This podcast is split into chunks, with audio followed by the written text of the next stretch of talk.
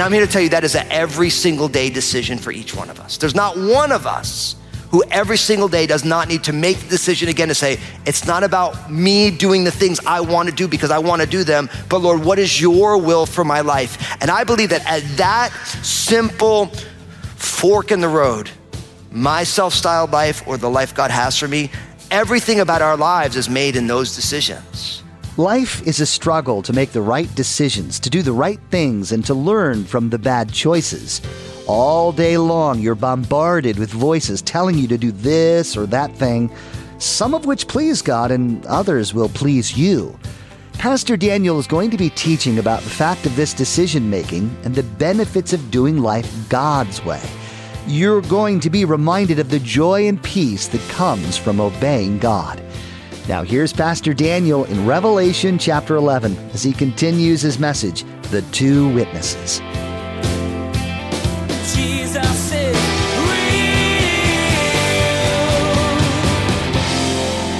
So sackcloth was clothes that were uncomfortable, and ashes mean they would throw dirt on their head. And it was a sign of like, I am so undone, I am as low as the dirt. That's what it really means. And so it was an outward sign of inward grieving, and then they would, wouldn't eat either.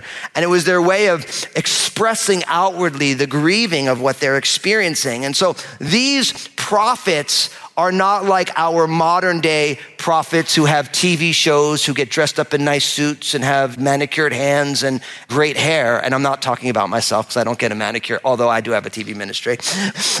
but the idea is, they're mourning and they're prophesying about what's going on. And as you see what they're all doing, it says if anyone wants to harm them, fire proceeds out of their mouth. So they have like a little bit of a Godzilla gifting. That was pretty good, wasn't it? Yeah. Someone's like, What's Godzilla? You guys are young. Go to YouTube. It's on there. Okay, so, so you have fire that goes out and it would devour their enemies. And if anyone wants to harm them, they get the fire from these prophets' mouths.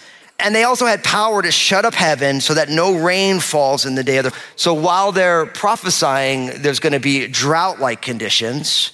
And then they have power over the waters to turn them to blood. And then they can strike the earth with all the plagues. And so these two witnesses, their ministry for this 1,260 days is pretty wild at the very least. Now, of course, someone is bound to say, well, Fusco, who are these two prophets? And I'm happy that you asked because I'm going to tell you the answers. Everybody ready? Everyone lean in. Drum roll, please. Who are these two prophets? Go on, drum roll, please. Anybody? And the answer is, is I don't know. There you go. Why? Because the Bible doesn't say. Now, I can give you some potentials.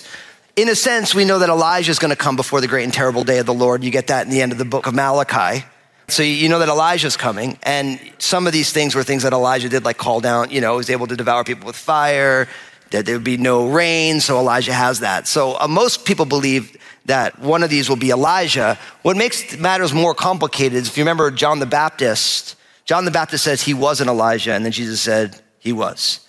So for you Bible nerds, go have fun figuring that out. It's challenging. I mean, that's why I love the Bible. I say that and I say it flippantly.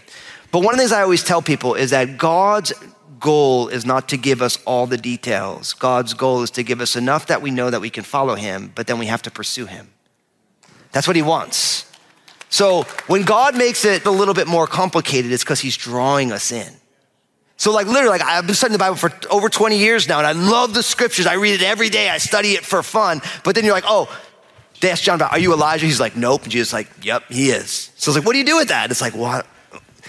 Because really, Elijah's going to come before the great and terrible day of the Lord. So in a sense, John came in the spirit and power of Elijah, but he wasn't Elijah. And so obviously, I think one will be Elijah. Now, as you get to the second witness, of course, it becomes much more conjectural. A lot of people think it'll be Moses, because I remember Elijah and Moses showed up with the tabernacles on the Mount of Transfiguration. And obviously, the ability to bring plagues on the earth would be reminiscent of the ministry of Moses in Egypt. So you have that piece of it. The early church believed it would be Elijah and a man named Enoch. How many of you remember Enoch from Genesis chapter 5? Some of you do. Elijah and Enoch were the only two people who were like translated out of here. They never died. And so they say it might be Enoch. People like Irenaeus and Tertullian, they all believe that it would be Enoch. Other people believe it will be Zerubbabel because of Zechariah chapter 4. Go read it. It's interesting that the prophecy, the two lampstands are Zerubbabel and a man named Joshua, which in Hebrew would be what? Yeshua. Yes, fast see. The Bible's deep. All that to be said, it doesn't tell us actually who they are. So, what we do know is in the last day there will be two witnesses. They have a very supernatural ministry. But by way of application, of course, I made the point that all of us need to be witnesses. And when was the last time any of us sat down and thought about what is my witness for Jesus in the world? The people who know me, family members, loved ones.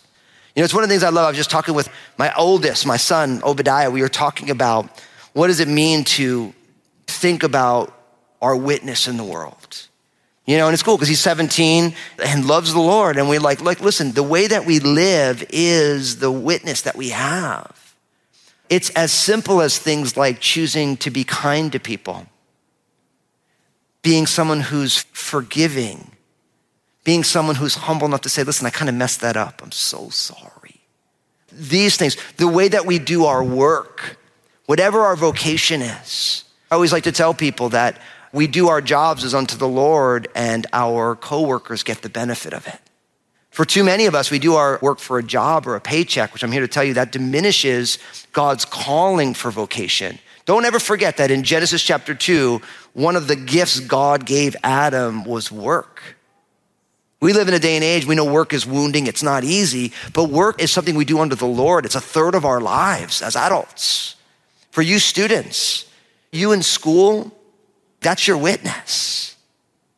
How we treat people, how we treat our enemies. All of this is part of the witness of the people of God. And Jesus, I believe, wants a beautiful witness in the world.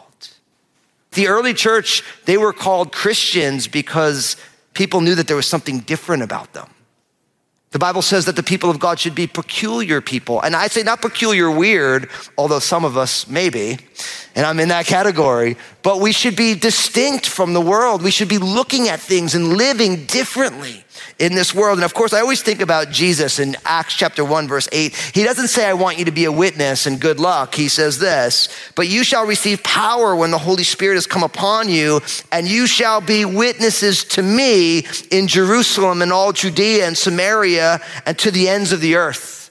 See, I love that about Jesus because Jesus is like, look, I want a witness, but I'm not going to let you do it in your own strength. I'm going to give you my spirit, and my spirit will now energize the life of my resurrection in the midst of who you are. And for each one of us, that is what God is trying to do right now. Your circumstances, the things that you're dealing with. God is saying, listen, I want to enliven the resurrected life of my son Jesus in your life. And the key for each one of us is to not resist that, but to say, okay, Lord, yes, Lord, will you transform me? The number of times I say, God, will you get me out of here? And then I sense the Lord be like, no, I want to keep you there. I just want to get you out of you so that you could be like me there. And that's what God is trying to do in each one of our lives.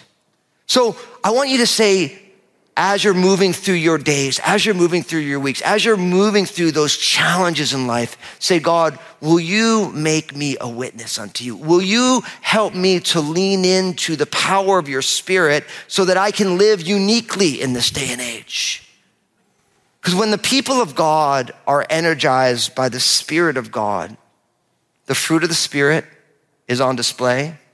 And I always like to tell people, if you have a beautiful fruit tree in your yard, you never see the fruit tree eating its own fruit, do you? No, the fruit's always for someone else. And the witness and the fruitfulness of our lives are for the blessing of others. They're really for the Lord. The Lord is glorified in our fruitfulness, and then people are blessed by us. So that lousy coworker, they will be, in a sense, spiritually nourished by the fruitfulness of your life when you choose to be kind and patient to them rather than being like, You are the worst person I have ever met. And listen, sometimes there's a place for that too. Faithful to the wounds of a friend, right? When someone's being really lousy, like I'm grateful that there are people in my life who are like, Daniel, that's really not the way you should handle that at all. No, no, no. Sometimes Lynn will be like, Daniel, we shouldn't talk like that. Because she's sweet. and I'm from New Jersey, so it's, I could be a little biting sometimes. It's like, whoa, put the knives away, honey. You know, like it's not necessary right now. I want you to say, what's my witness? And I want you to live in such a way that you are a witness to Jesus and you're a witness of Jesus to those around you. I was just talking to someone about this. I remember when I first started walking with the Lord, I was really struggling in my walk. I was in my 20s and I had really kind of had all the wrong habits in life. And I remember I had someone say to me, You know what you should do, Daniel? I said, What? Like every time you leave the house, you should bring your Bible with you. And I'm like, Oh, yeah? I'm leaving the car. Like, no, you should carry it with you everywhere you go. And I was like, Why? And they're like, Because you're carrying a Bible, it's going to keep you out of a lot of trouble. Because it's kind of hard to walk into a bar and sit down, put your Bible on the counter. Hey, can I get four shots? And they'll be like, uh, no. Why are you carrying the Bible? Right? And then you're like, oh, I'm a Christian. And I just bring that out there. It was like, no, you have to remember who you are. And part of that is just being willing to be that witness and being willing to say, listen, I'm a follower of Jesus. I remember that, you know, back in the day, used to have the WWJD bracelets. What would Jesus do? Those things are coming back in style. I think they're great. What would Jesus do? Why? Because it's a reminder when you're moving through the world. Am I acting the way Jesus would act right now? See, that's us caring about the testimony of God. Because I'm here to tell you, most people, they don't reject Jesus because they don't like Jesus. They reject Jesus because they don't think Christians are any different than everybody else. So there's no proof in the pudding. And for us, if you're here today, and I realize not everyone here is a follower of Jesus, and if you're not, listen, thank you for being here. You are welcome to be here. We want you to grow with us here. We don't ask everyone to agree with everything that, that we say here. We realize everyone's on a journey, and we're all on different steps of the journey, and we want you to be here and grow with us. But if you are a follower of Jesus, you should want people to know that you follow Jesus by the testimony of your life. Because that's part of it. The greatest witness to the gospel is a life that's been transformed. So God has given us his spirit. Let's be witnesses unto Jesus and for Jesus. Now, what happens with these two witnesses? Picking up in verse 7, Revelation chapter 11, it says that when they finish their testimony, the beast that ascends out of the bottomless pit will make war against them, overcome them, and kill them. And their dead bodies will lie in the street of the great city, which is spiritually is called Sodom in Egypt, where also our Lord was crucified. Then those from the peoples, tribes, tongues, and nations will see their dead bodies three and a half days and not allow their dead bodies to be put into graves, and those who dwell on the earth will rejoice over them and make merry and send gifts to one another because these two prophets tormented those who dwell on the earth. Everyone say, Oy vey. Revelation 11, stop. Now, let me give you the principle and then we'll unpack what's happening. The principle is this, is that death and resurrection is how God works. And we're going to get that because, let me read a little bit farther down. It says, verse 11, now after the three and a half days, the breath of life from God entered them and they stood on their feet and great fear fell upon those who saw them. So the principle is that death and resurrection is how God works. But what goes on here?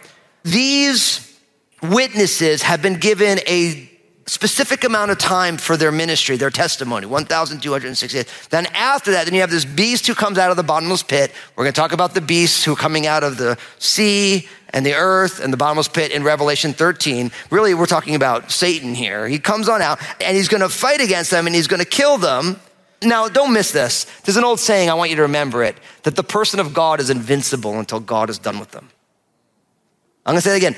The child of God is invincible until God is done with them. And what that means is that, listen, all of us have a specific amount of time, the breath that God has given us, the days that God has given us. And here's what I want to tell you you will not leave this earth not one second before God has ordained that you will. And we trust God for the days that we have. There's nothing worse than living in such a way that you're scared of the end. As children of God, you say, I'm not going to live one breath longer than God has ordained. I'm not going to try and rush that date. But while I have breath in my lungs, for me to live as Christ and to die as what? Is gain. Listen, you are invincible until your time is up. That's how it works. These witnesses had a specific amount of time, and then it was time, and then martyrdom comes for them. And what's so sick about the day and age in which this all happens is that when they die, now they're getting martyred here in, notice it's in Jerusalem, right? That great city which is spiritually called Sodom in Egypt, where also our Lord was crucified. So it's interesting that in the last days when all this takes place, Jerusalem is going to be considered, spiritually speaking, both Sodom and Egypt. Egypt as a picture of worldliness and Sodom as a picture of immorality. Both Old Testament references from Genesis and from the book of Exodus. So we have this idea that Jerusalem at that time, spiritually speaking, will be full of worldliness and immorality, and they're going to be killed there. And when they're killed, no one's allowed to clean their body up. Now, the whole world seeing this, could you imagine 2,000 years ago? How is it possible that every tribe, nation, and tongue is going to know about two dead guys in Jerusalem or dead girls? We don't know if they're guys or girls, doesn't say. How would that ever happen 2,000 years ago? But you all know with modern technology, this could be very possible today, right? Where it's like, oh yeah, like it's on the news and everyone celebrates. It's like the satanic Christmas. Everyone's making merry and sending presents. Now, it sounds so strange, but you realize that the ministry of these witnesses was not easy. There was no rain, so there's famine. There's all these plagues on the earth, and anyone who came near them got burnt to a crisp. So you could imagine the way the news would portray these two people. And so now when they're gone, everybody celebrates and they're sending each other presents. It's so upside down. Now, for those of you who are like, hey, listen, isn't that what's going on in our world today? Our world is becoming more upside down. I would actually say, I don't agree with that at all. The world has always been upside down. Read history. Read, I mean, Jesus was crucified. I mean, how horrible can you come up with a capital punishment plan? And that was 2,000 years ago. Now in America, whether we can debate the morality or is it moral or godly to commit capital punishment, that's a big discussion. But they don't crucify people. They do it in a way that they would consider more humane if killing anybody is humane in any way. But we don't have public executions anymore. And so it's not that the world is going more off the rails, but what we do realize is that spiritually speaking, there was a time when there was strong agreement on good and evil, and now we've lost our moorings. And the prophet Isaiah said, Wrong is it to call evil good and to call good evil. And we live in that day and age now where it doesn't even matter. I mean, if you're watching what's going on culturally in America, they're now, they want to normalize pedophilia. I've watched these lectures. You're like, oh, hold on a second. And you all know, like we live here in Clark County, we had a school employee who got arrested for voyeuring. Looks like for years. Horrible, horrible. And so we're living in a world where the wheels are falling off. But I would say the wheels have always been off. And really, what Jesus is trying to do is put the wheels back on. He's trying to help us see things clearly. And so you have this great celebration at the death of these two witnesses. But then, of course, notice, and when they finish verse 7, their testimony, the beast that ascends out of the bottomless pit, he makes war with them. And then after three and a half days, verse 11, the breath of life from God entered them, and they stood on their feet, and great fear fell upon those who saw them. And then they heard, verse 12, with a loud voice from heaven saying, Come up here.